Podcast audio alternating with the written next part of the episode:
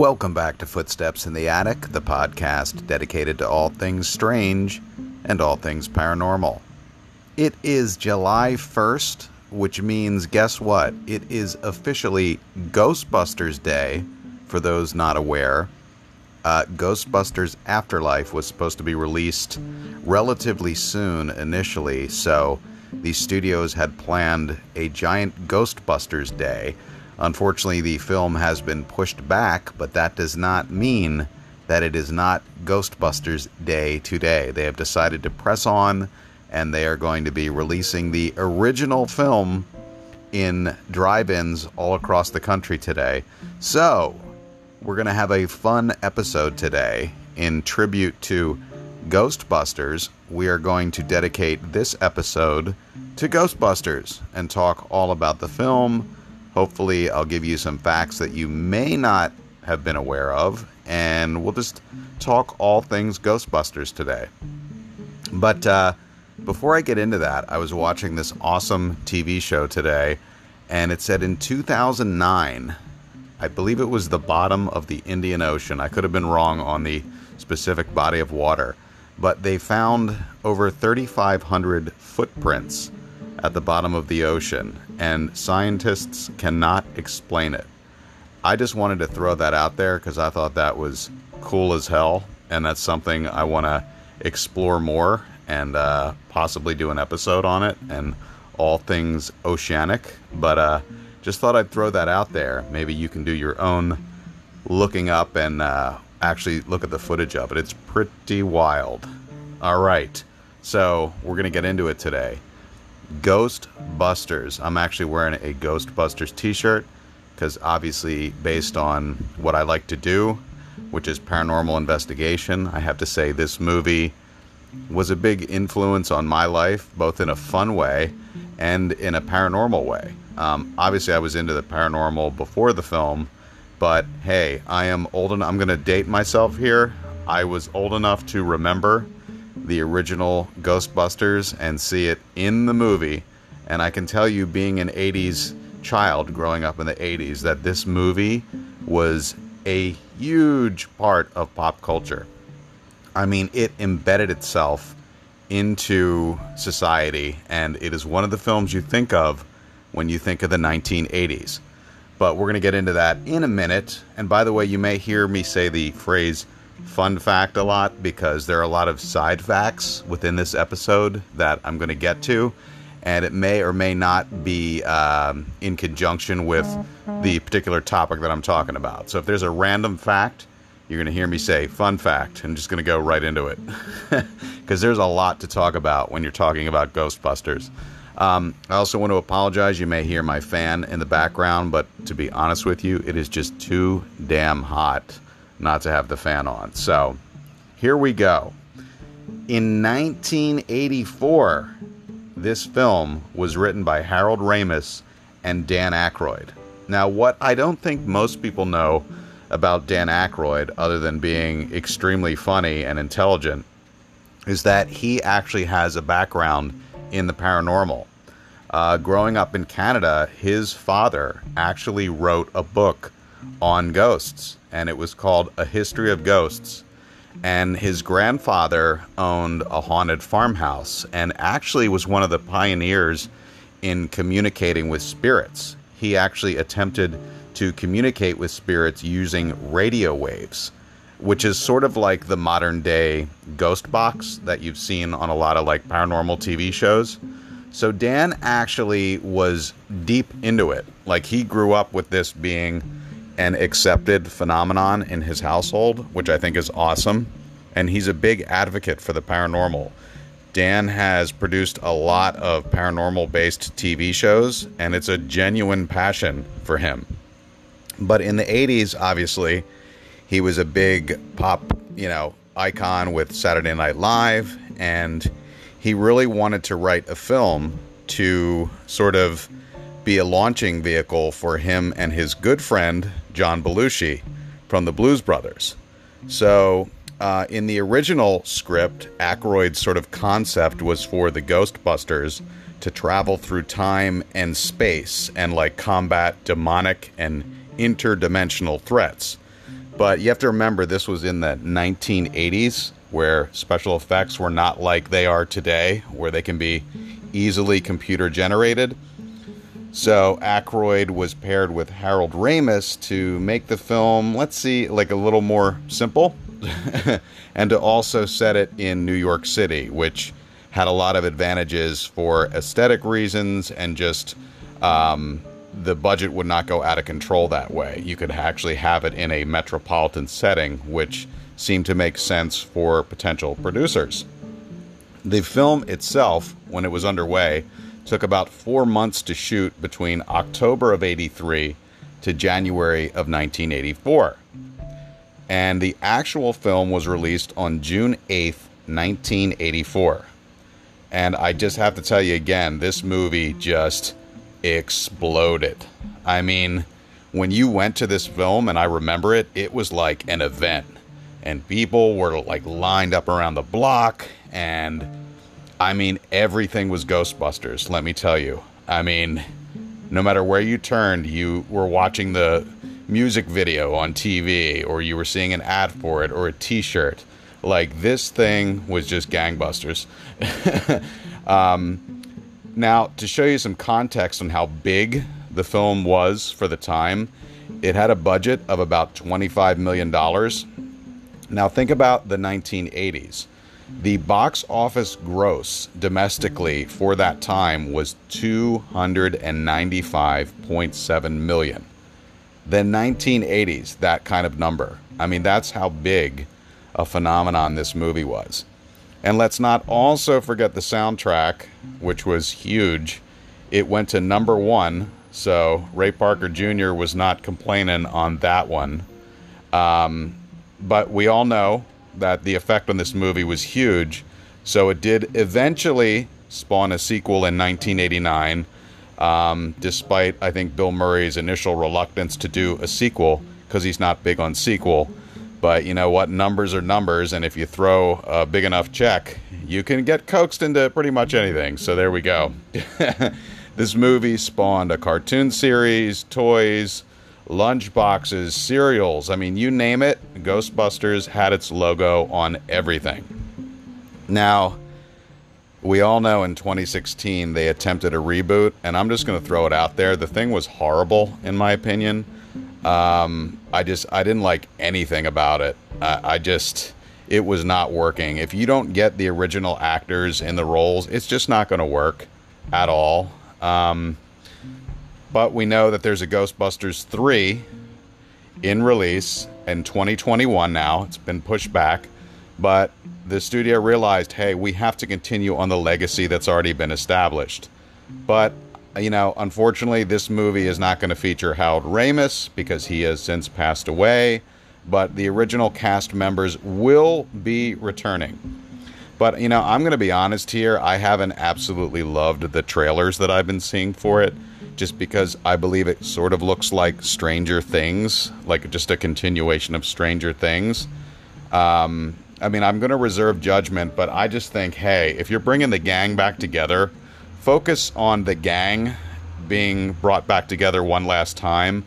I understand studios want to think like longevity and they want to spawn these franchises, but not everything spawns a universe and a franchise. Sometimes people just want to see that band get together one last time, and I think that's really more how they should have approached the film. But hey, you know what? Regardless, it's going to end up getting my money. I will go see it. So there we go. I want to talk about some fun facts about the original movie. So we're going to start with some casting. Um, as I alluded to earlier, originally Dan Aykroyd saw himself in the film along with his really good friend John Belushi, and not many people know this, he really wanted Eddie Murphy in the film as well.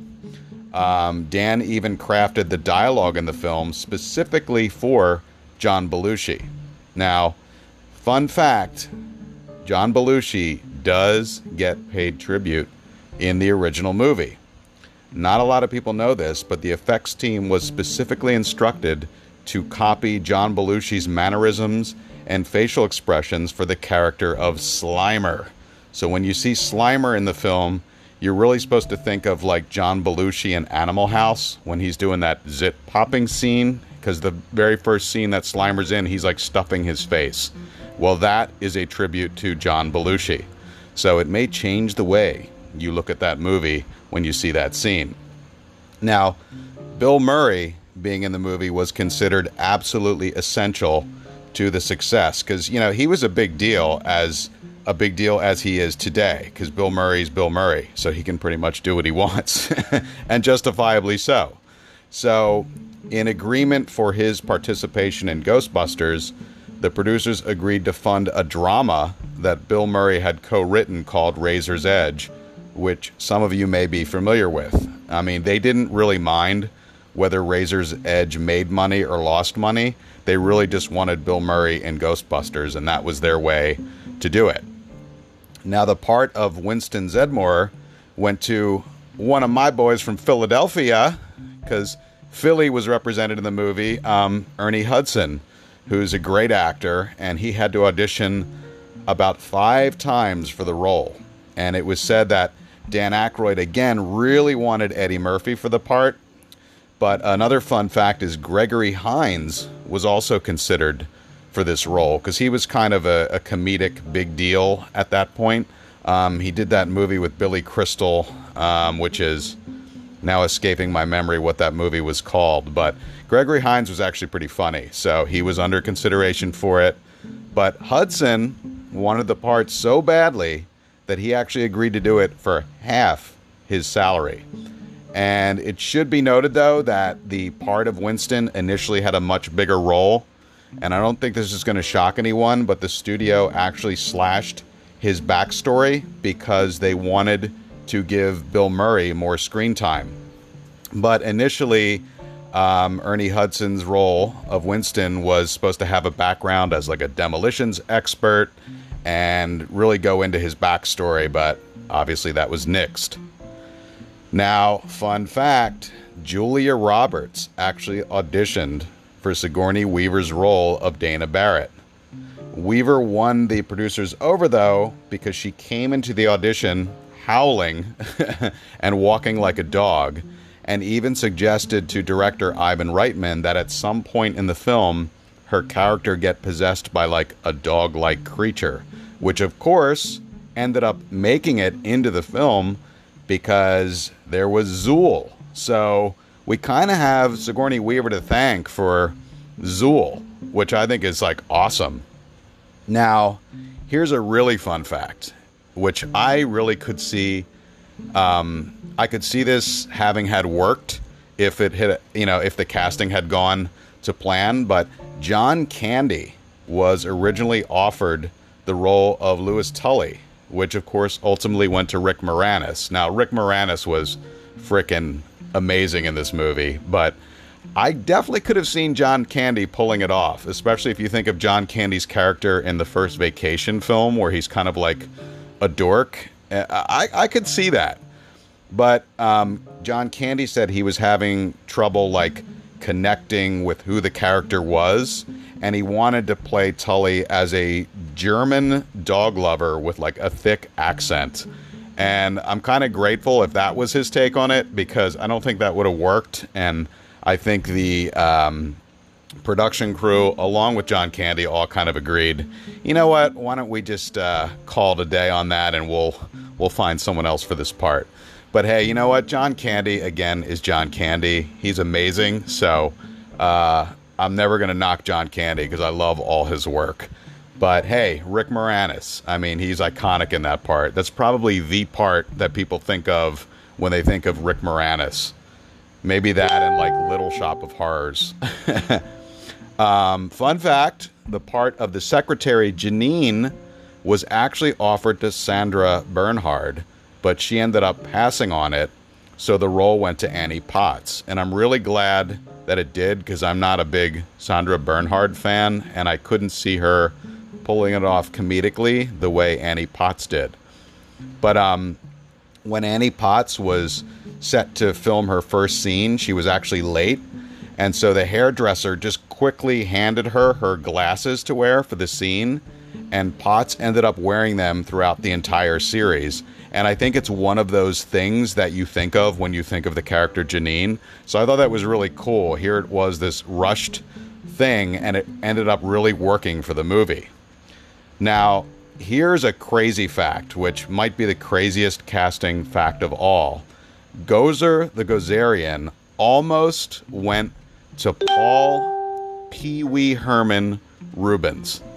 Can you believe that? Like, nineteen eighties Paul Rubens was kind of everywhere, so everyone like wanted like Pee-wee Herman and stuff, but I can't see Paul Rubens playing Gozer the Gozerian, uh, especially because the producers initially envisioned this part of uh, Gozerian wearing like a suit, and Rubens thankfully passed, so the character was sort of reworked as this like androgynous sort of like David Bowie like character, which I think like really worked for the movie, because it was just like, I don't know, that character was just really creepy. And I, the actor's name escapes me now, sorry, there's a lot of facts, but I think it was a Polish actor was cast in the role of Gozer the Gozerian, but it just, it all worked out exactly as it was meant to. Uh, by the way, sorry for the random beeps, I'm getting some messages as I record this, so I do apologize. Um, now, the Marshmallow Man was actually portrayed by an actor. Some people don't know that. They think, hey, this was a puppet. But this is the nineteen eighties, and they did have an actor named Bill Bryan in the suit. And my friend Glenn's going to love this, but he actually patterned the Marshmallow Man's walk after Godzilla. And there were about eighteen suits needed in total for the role. In that famous scene where the Marshmallow Man exploded, there's a fun fact here. It was not actually marshmallow used on set. Some people think that it was. But they actually used shaving cream instead. And in fact, seventy-five pounds of shaving cream. Now, if you buy some shaving cream, you can feel how light it is. So imagine enough girth to actually feel seventy-five pounds worth of shaving cream.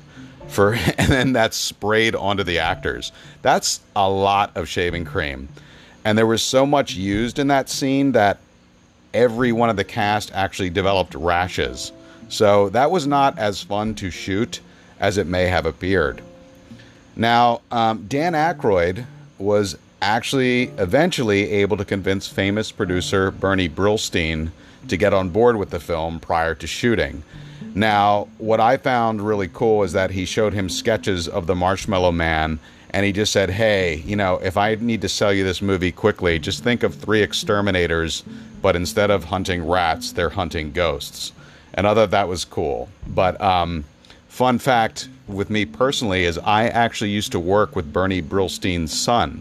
I did a sketch show here in New York years back, and Uh, Bernie's son was named Mike, but I had no idea his father was Bernie Brillstein, because we just called him Mike B. So little did I know his dad is like responsible for Ghostbusters. So I thought that was wild. And it's funny how long it took me to realize that he was Bernie Brillstein's son. But hey, you know what? He was a great guy, like very humble, and I don't think he wanted attention. But very random fact there in this uh, Ghostbusters episode. Um, again, prior to shooting, the script was written by Ramis and Aykroyd in about two weeks after Ramis and Aykroyd basically locked themselves in one of Aykroyd's homes in Martha's Vineyard. And some of the concepts that were originally meant for the film but never made it to screen were for the Ghostbusters to have a boss who directed them in like specific missions, and uh, an asylum scene where there was like a bunch of dead celebrities, and even a hidden storage facility in New Jersey, which is kind of cool because I'm currently living in New Jersey. I could definitely see, especially in certain parts of New Jersey, it looks like a, a storage facility. Not knocking New Jersey. Uh, I love New Jersey, or at least parts of it, but uh, I could definitely have seen that working in the movie, but I guess they wanted to keep it all like New York bound.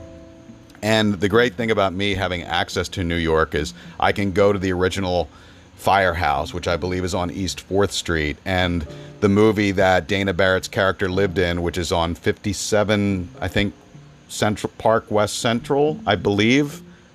no, Central Park West, fifty-seven. That's the building they used, and they called it Spook Central in the movie. Uh, I believe it was Bill Murray's character named it that. Now, um, there were some legal disputes over the Ghostbusters name because there had been a series that was produced, I believe, in Europe called The Ghostbusters. So some of the other titles being considered were The Ghost Stoppers, The Ghost Breakers, and The Ghost Smashers. But thankfully, I think they cut a big check, and Ghostbusters ended up prevailing, thankfully. And, uh, you know, getting down to the final finals of this, um, Aykroyd, Dan Aykroyd actually likened the characters of Egon, Ray, and Peter on the Tin Man, the Lion, and the Scarecrow, which I thought was really cool. I had never thought about that before, but um, apparently that was his little wink to the Wizard of Oz. Now, I've been talking for about twenty minutes straight, so I want to end this by saying that my first, one of my first experiences moving to Manhattan was, uh, it was tough. You know, I was really adjusting from life in Philadelphia to New York City, and I had seen a couple celebrities, but, you know, I thought that was, I was like, oh, wow, like I was kind of starstruck, but, you know, you get used to it in time. But one of the coolest moments I had in New York was, I was staring at Madison Square Garden, and right next to me appeared Rick Moranis with his children. And I'm not going to lie, he kind of looked like his Louis Tully character because he had these thick glasses on and he was wearing a suit. And I was like, oh my God, I'm I'm actually having like a Ghostbusters moment here because I'm standing in the middle of Manhattan with, uh, you know, I'm thinking more of his character, Tully, right next to me with his two children, which I thought was just like a really cool little, you know, welcome to New York, as my voice cracked a little bit. But I thought it was like a really cool welcome to New York little wink for me, because I was like, yes, I am in Ghostbuster country. So I thank you so much for listening to this. I know we're at the twenty-two minute mark, so I'm going to wrap it up. But I hope you all enjoy your official Ghostbusters Day. I know I'm going to. I got my t-shirt on. I'm probably going to watch the movie later. And yes, I do own a couple Ghostbuster action figures. I'm not going to lie. No, I don't play with them. They're just for display only. But uh, I'm a big fan of the movie. I have a really rare one, which uh, I keep sort of in, in hiding because I don't want anything happening to it. But uh, hey, I love Ghostbusters, obviously. I think you all do too. And I want to thank you for listening to this. And uh, I would play the Ghostbusters theme, but that is heavily copyrighted, so that's not going to happen. But I hope you continue to listen to this. We got some cool episodes coming up. Very creepy stuff, but it was fun to do just a, a more lighthearted episode for a change. All right. For Brian Hobson, which is me, this has been Footsteps in the Attic.